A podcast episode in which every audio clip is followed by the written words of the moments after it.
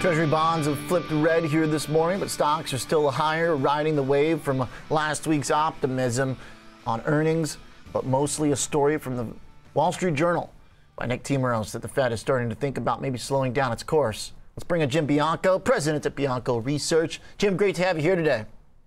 Thanks for having me. Okay, so what do you think? Are we going to fall for the same narrative falsehood for like the fourth or fifth time this year? Or is this time the real deal? Are we going to hear a different tone from the Fed? Well, you're right. I mean, we went from transitory to pause to pivot, and now the new lexicon word is stepping down from 50, 75 basis points, which is a virtual certainty in November, potentially 50 basis points in December. So this is also getting legs because, as you pointed out, it was written by Nick Timiraos in the Wall Street Journal, the Fed whisperer. So if anybody else wrote this, it probably wouldn't gotten any attention like it did because Timiraos wrote it. The reason it's getting legs, I believe, is because this is what the market has always wanted. It has had a hard time understanding where this inflation is coming from, why it's going to be persistent, and why the Fed has been so aggressive. It thinks this inflation is a one time event because of the reopening of the economy that will dissipate and go away. So you don't need to be raising 75 basis points at every meeting. So you're, you're feeding the beast, is what you're doing. Now, will it, will it disappoint again? I'll point out that the Fed is in its blackout period. There will be no Fed speeches this week and until next Wednesday's presser. The next person to talk will be Jay Powell a week from Wednesday. He will tell us whether or not this is going to be the case.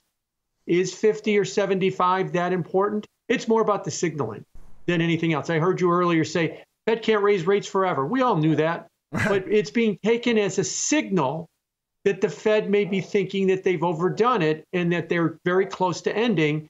And then if they've overdone it, the next thing we could start talking about is when they stop, and then we could talk about when they're going to cut. So it's more about the signaling than the actual action itself.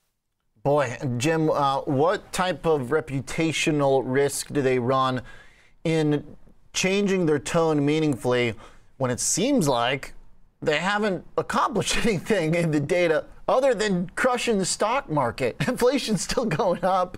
Uh, we've got employment data beating expectations. Like, if they change their tone now, then uh, I mean, are there any real mandates? Yeah, I completely agree with you, and that's why I have a hard time believing that this is going to be the case. Core inflation just made a new year over year high in September. So, yeah, there's evidence that inflation's slowing down, not by the official statistic. the economy, after two negative quarters, is going to report third quarter GDP this week. It's going to be positive, maybe positive two and a half ish percent or so. And now they're going to slow down. Uh, it's you're right. I think that that is going to be a problem if they try to do that to explain what it is that they're that's causing them to slow down. Or worse, the market might interpret it as that old, uh, you know, chestnut. What does the Fed know that we don't know? Mm. That there must be some kind of deep financial problem somewhere to get them to kind of downshift.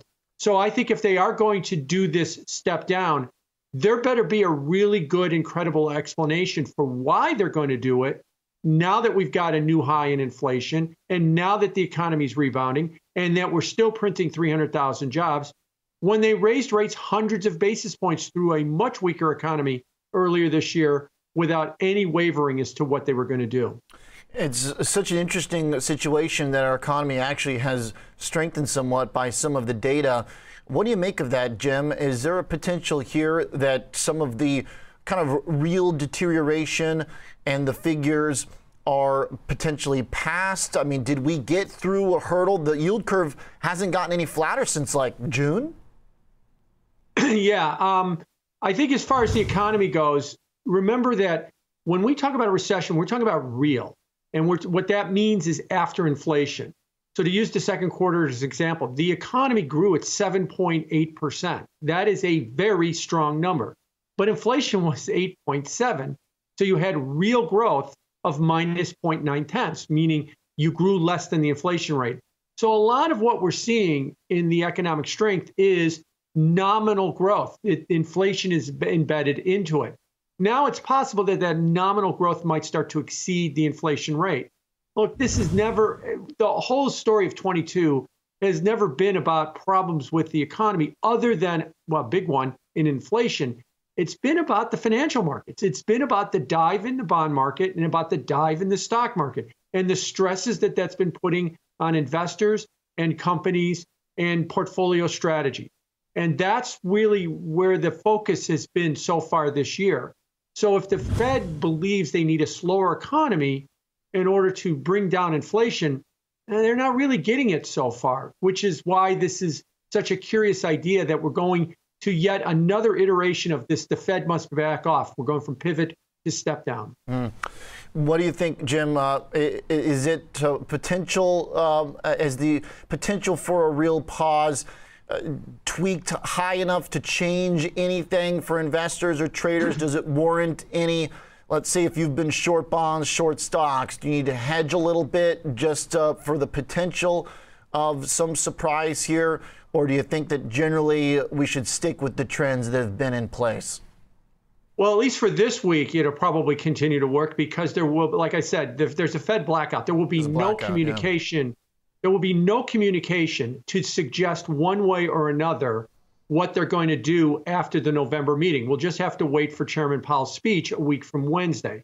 And then when we go into that speech, that will essentially be the question that we'll want to know. What are you going to do at the next meeting? Are you still thinking the same about inflation or are you thinking something else?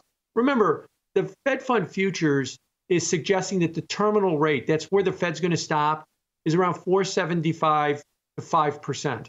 If the Fed hikes 75 basis points at the December meeting, they'll be at four and a half to four and three quarters. So they'll almost be there. The whole idea the market thought was the Fed was going to front load this stuff. They were going to get to that terminal rate as fast as they can and then pause. But going 50 suggests that they're going to slow this down.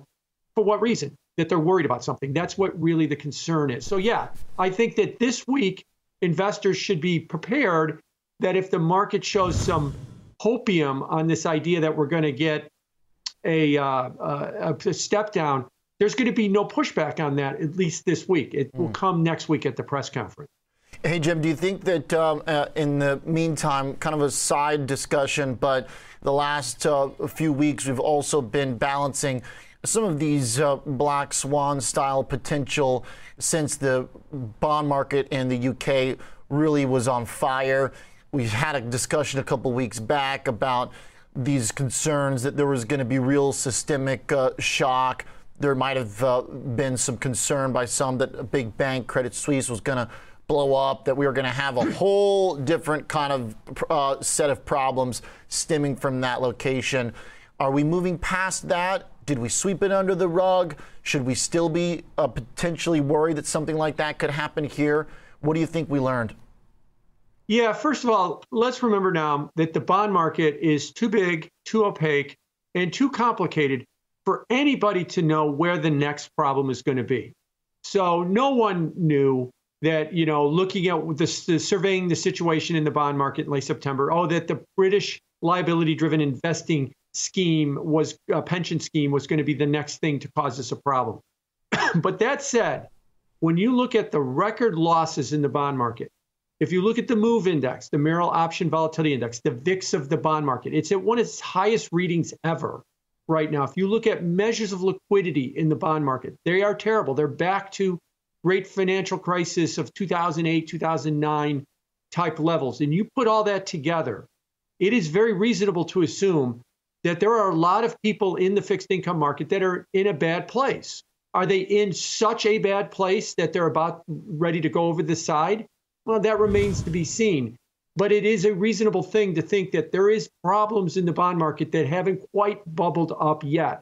Now, maybe we skirt those problems. Maybe we do see a peak in yields and we see the, uh, a decent bond rally to take the heat off of them, like we did in June or maybe not. But I do think it is reasonable to say there is a lot of pain in this bond market right now. And that it, the question is, how much more can it take, to use the old phrase, before more dead bodies start to float to the surface?